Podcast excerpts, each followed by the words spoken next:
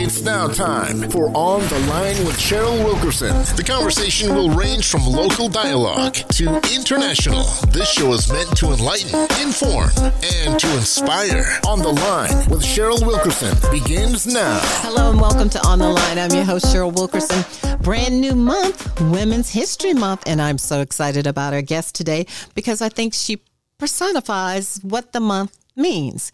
And so, to that end, we welcome today Sonja Stills. She is the commissioner of the Mid Eastern Athletic Conference, and she is my first guest for Women's History Month. Welcome. Thank you, Cheryl. Thank you for having me. Commissioner. Yes. You on the list with Deion. I saw it. You are on the list. So Sports Illustrated put out a list, the most influential black figures in college football, and you were on that list. On list. What was your reaction? I was I was truly taken aback. It, it, it, was awesome. It was awesome. The actually the uh, Richard Johnson who uh, wrote the article um, texted to me. He's like, "Hey, I, I put you all on the uh, the list," and I was like, "What is he talking?" I looked at it like I said, "Oh so, it is very impressive. Yeah, so I I am truly truly honored just to be among all those people who are listed.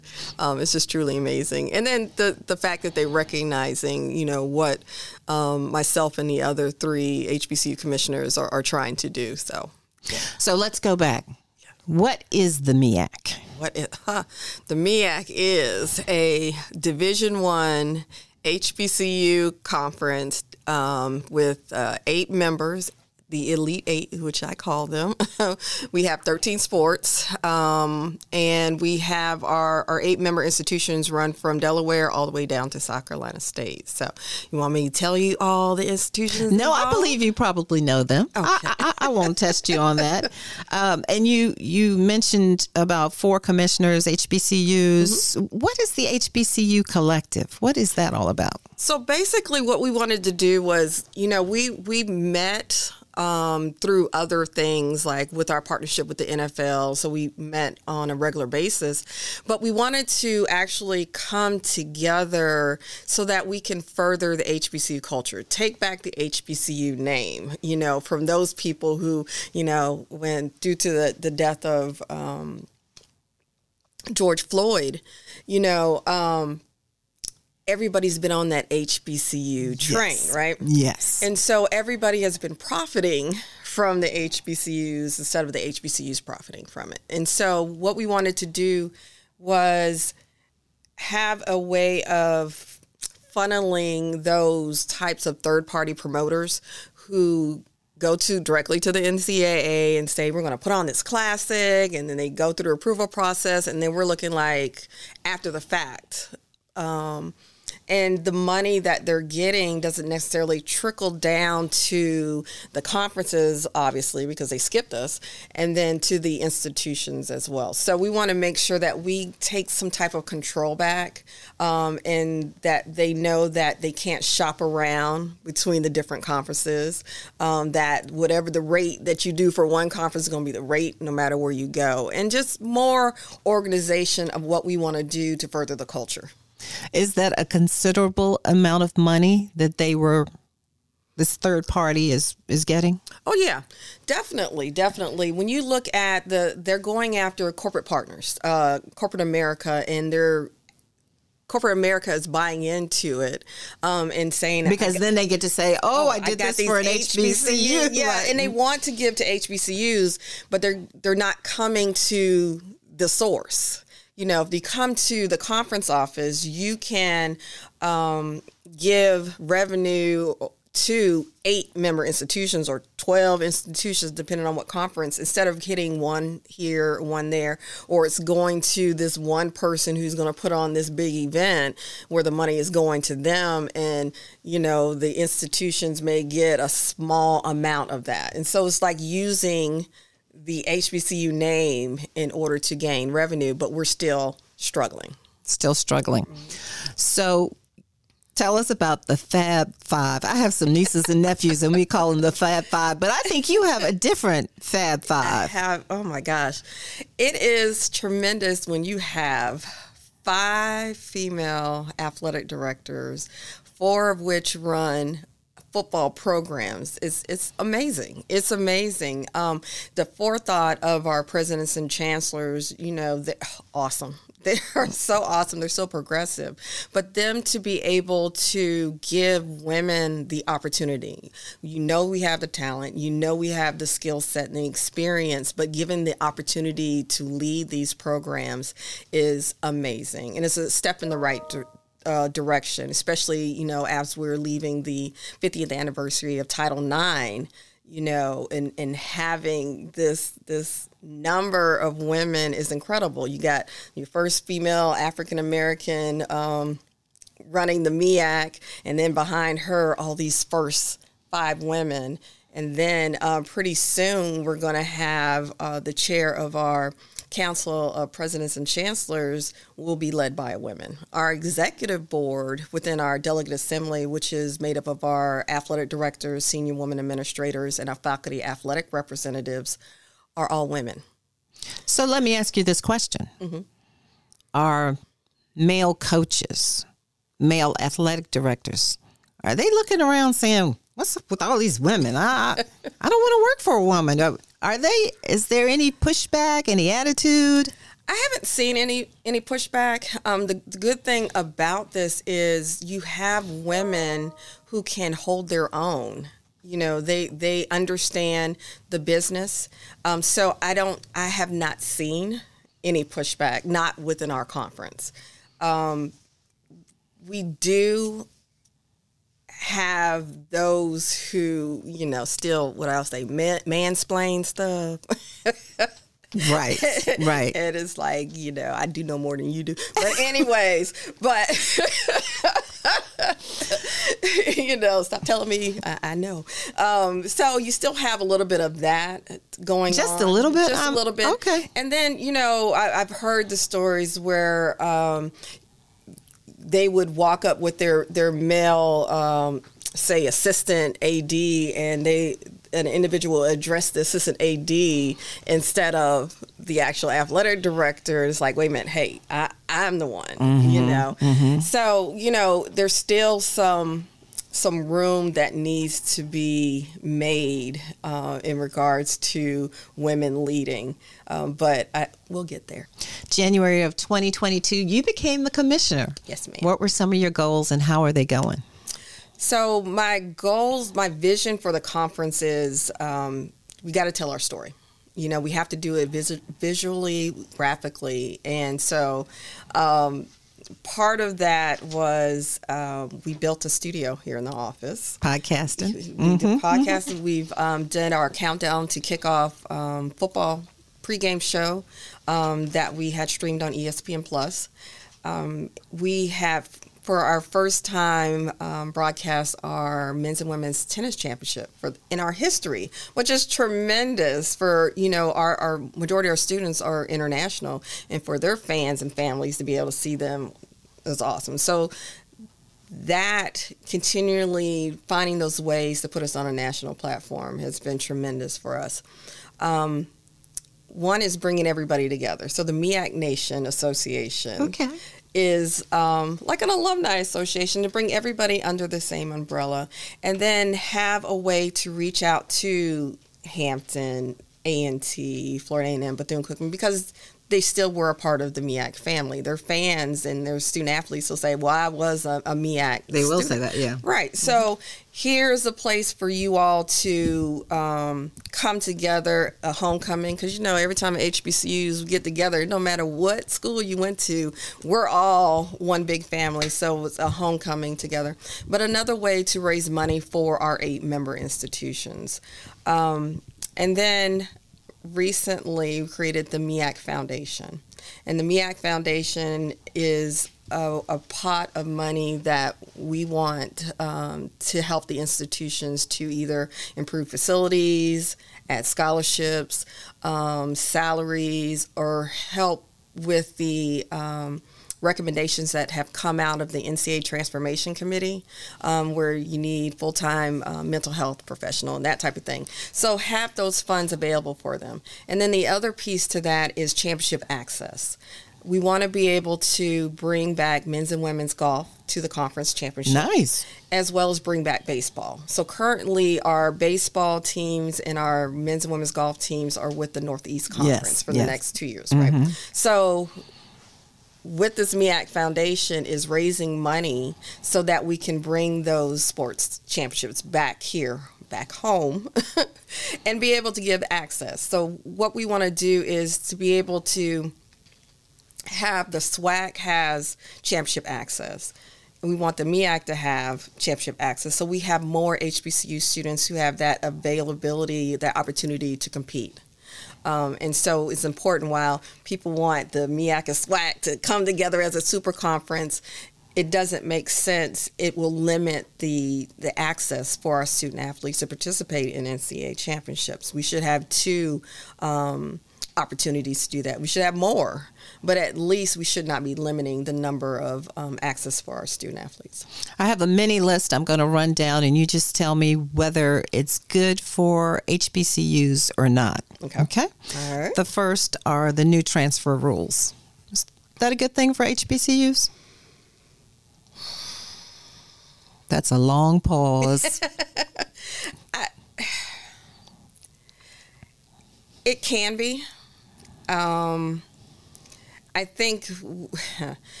it's so many students who jump in so quickly into the transfer portal and, and not really understanding that it's such a pool, but it doesn't mean that you're going to be outside that that transfer portal. Okay. You know, they jump so quickly that they don't realize that if you sorry That's fine.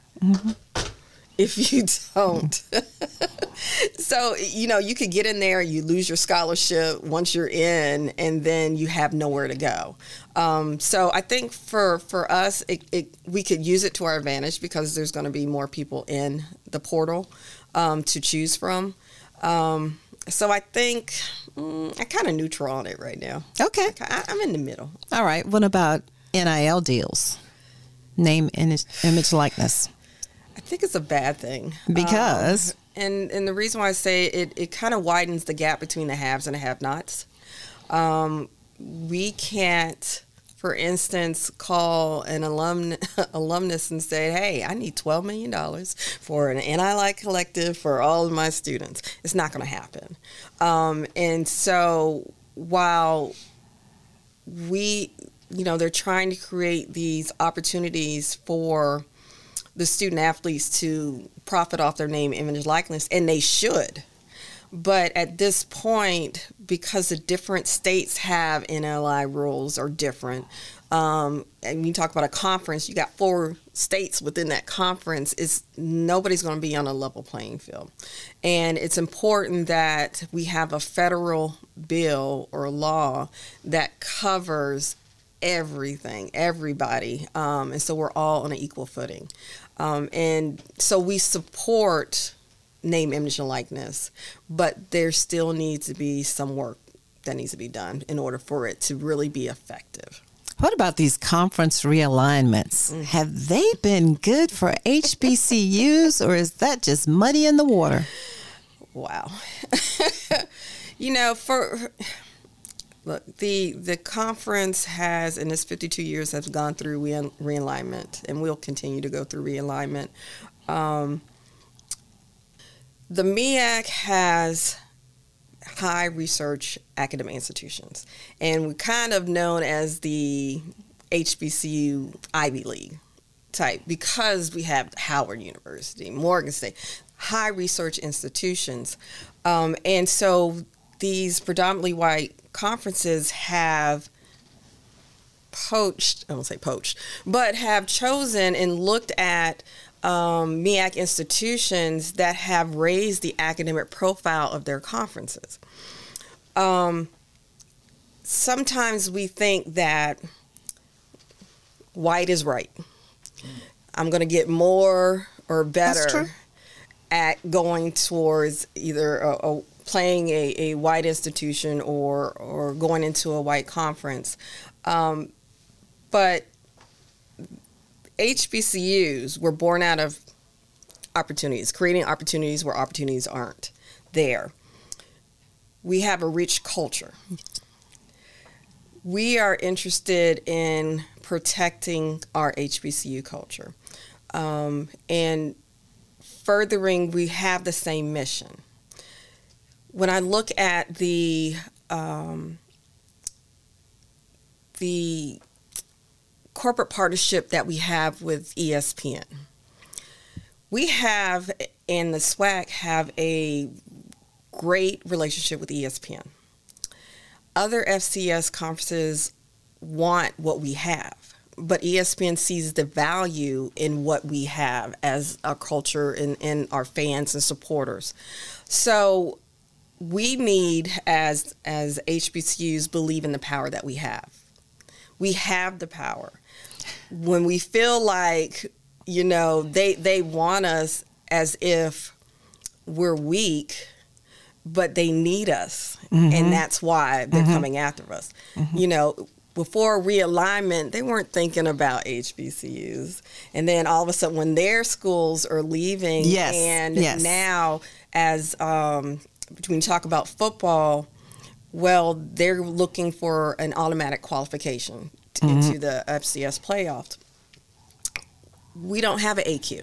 We play for the Celebration Bowl. Yes. Which means we don't need them. We're strong as the Elite Eight. So, and if we believe in our power that we have, we stick together and we're committed as we are, then we're stronger together. They need us, we don't need them. And so our focus should be strengthening the foundation that we have and how we can help our member institutions. So when you talk about revenue, well, it's a smaller amount of people who share a bigger pot of the money. So that's what we need to get in that mindset that we're strong. For for us as a conference, um, it did hit us because there's a limit of HBCUs, especially particularly Division One institutions that are out there. So you know when, when you hear the comments, y'all need to go and, and get get another institution. When are you going to get another institution? You hear that all the time, right? It, it, it it's not like hello. Come on in. You know, it doesn't work that way. It's it's something that takes time. It's it's um, a vetting process, and it's it's an opportunity for say a division two institution to look at coming into the MEAC. Okay. But when you have a Hampton that's been in two, 3 mm-hmm. conferences, mm-hmm. is the door open? Do you continue to say, look, the MEAC is here. We are here. You know, we're not going to discuss why you left. We're sorry you left, but come on home our doors are always open. We've we've had institutions who have come have left and come back, you know, and and so eventually, hopefully they'll come back. If they don't, we're we're fine. You know, um, our our focus has got to be on what our strategic and long range plan is, and as we focus on that and our foundation, then if somebody comes, it's great. If they don't, we're still fine. We're still fine as the elite eight. Um, but of course, our doors are always open as far as our strategic and long range plan, there's always a plan about adding new members, but it's got to make sense. We're not adding just for numbers. It's got to align with our missions. It's got to align athletically, but most importantly, has to align academically. Like I said, we have strong academic institutions. And so we don't want to just add somebody because somebody said, hey, you need numbers. Well, crap, it needs to make sense. Why do we need the NCAA? Why can't the CIAA and the SWAC and the MEAC, why can't we all get together and figure out a governing body where we are all, all of the HBCUs are all together? Why can't that happen? That could happen somewhere in the future. I, I think it could. Um, at this particular time, I don't think we're ready yet. Um, I think the the revenue from the basketball um, um Final Four, the, the basketball championship, that helps us do what we need to do. It helps provide um, revenue for our, our, institutions to improve or, or, scholarships and that type of thing. So I don't think we're ready for that yet. um, until we get more investment in our HBCUs, and it starts with our alumni support. Um, we lack alumni who actually give back to our institutions. Um, and so once we start getting that support, then of course we can jump out on our own. But we have to control the narrative. Like I said, when you talk about these third parties, we can put on those events. That's what we do. Mm-hmm. We can mm-hmm. do that. And then we can reap the rewards from that. so, do you actively look at other teams to try to bring them in? Oh, that's a regular exercise. Absolutely, we have okay. consultants. Okay, all right, that come aboard to to um, to review and look at potential members. Okay. and again, it's the same thing. Just making sure that they're going to align with our mission, and then two, again, like I was getting ready to say, with uh, Division two institutions who want to move up to Division one, we want to make sure that they're going to be sustainable as a Division one member financially because we don't want them to come in and then leave because it is a whole lot of money that goes it's behind a, that move, correct? It's, it's, a whole lot of locker money. rooms and I mean, you name it, Staffing, it goes into it, right? Exactly. Okay. And then with the recommendations that's come from the transformation committee, um, you need to make sure that we can meet the standards as they come. And we need to make sure that anybody coming in is going to be able to meet those standards as well. What is We Are MEAC? We Are MEAC. We Are MEAC is the brainchild. I have to give the credit to uh, Cecily Tafoya during her first tour. I would say her first tour with the MEAC um, when she came in as the director of marketing. Um, we did this campaign, We Are MEAC, with our student athlete advisory committee, and it's to show the diversity of our students. Um, t- together, We Are MEAC, whether it's um, LGBTQ um, plus um, the, the different nationalities and races. Um, and so we took that and at her second tour, she's back as the assistant okay. commissioner. Oh, she left and she came back. She okay. came back, mm-hmm. and now she's the assistant commissioner of external affairs. And to bring We Are MEAC as the complete umbrella. So as we celebrate um, Hispanic Latina um, month, as we LBGD, LGBTQ month, you know, um, all these things, uh, Women's History Month, all that falls under We Are MEAC. We together are all um, a diverse population of student athletes and administrators, coaches, and all that stuff. So. Do you, by any chance, have anything going on March the eighth through the eleventh? Anything? Just a just a little thing. We have like a basketball tournament. Okay, tell yes. me about it. Yes, we our basketball tournament at the Norfolk Scope Arena, uh, March 8th through 11th. Um, we have our 16 teams, eight men, eight women's teams. We start off on Wednesday uh, all the way to Thursday. We're actually going to kick off on Saturday with our youth clinic at the Kroc Center. Um, and then we're going to have our first BBT Awards. I know. I know. on Tuesday at the Historic Attucks Theater. Um, so you know, our, our, our student athletes are going to dress up. Nice. We're going to give out our conference uh, accolades mm-hmm. there, and have um, we have a comedian Rod Z who's coming to host the event, and so we're really excited to be able to to give them that type of atmosphere um, for them, and then we run right on into um, the games and the college fair that we have at the Opera Harrison Opera House. We have um, a Hall of Fame that's going to be at the Marriott. Um, and of course, we have parties on Friday. Our MEAC Nation All Black Party on Friday at the the Marriott, and then our championship party on Saturday, Saturday. At, the, at the Sheraton. Correct. And so I need you to speak to a particular friend of mine. Called me a couple of weeks ago, Cheryl. Uh, he, he goes. He went to Virginia Union. Okay. Cheryl, I was going to CIAA, but I don't know about that. And then I was going to go to the MEAC, but you got to buy the tickets online. Old folks, we don't do that electronic ticket stuff. We, we don't do that. Now, Commissioner, I didn't know how to answer him. I didn't know how to encourage him to keep on. I asked him, Well, do you have a grandbaby that could come over to the house and get it for you? So, what do you say to those folks out there? Look, we are trying to progress, and and as you go to these various events now that the tickets are electronic. And so we we have to to progress and keep moving um, and it's a cost savings for us. But however you can always go to ticketmaster or to the uh, norfolk scope to get the printed tickets if you like. Okay. I will let him know that you can definitely do that. And before we get out of here i gotta ask you how is cashmere bob? Oh my baby. My is spoiled. He almost came here today. Um, but cashmere bob is doing great. Tell everybody who cashmere bob is. Cashmere is my fur baby. Mm-hmm. um, he is oh, he'll be two in may he's a papillon which is and if everybody knows papillon is like a lap dog um, with these big ears and papillon is um, butterfly in french so oh okay because of their ears yeah he's black and white he's he is, yeah, he's spoiled. Will he be at MEAC? I'm trying not to be a diva and bring him.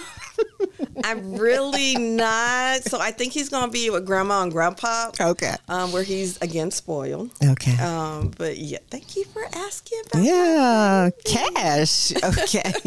We've been speaking to the commissioner of the MEAC. We're so glad that you took time out for us, Commissioner Stills. We are wishing you the absolute best. We want to go down there, and Norfolk State's going to bring it home. You can't say that. I can. but it is going to be a great event, and we just want everybody listening to just go and have a good time at the MEAC because good time will be had. Absolutely, absolutely. I'm looking forward to it, so I can't wait to see everybody. Thank you so much, and thank you for being my first guest for Women's History Month. I appreciate it. Thank you for the invitation. All right, you all. Thanks for listening, and behold the green and gold.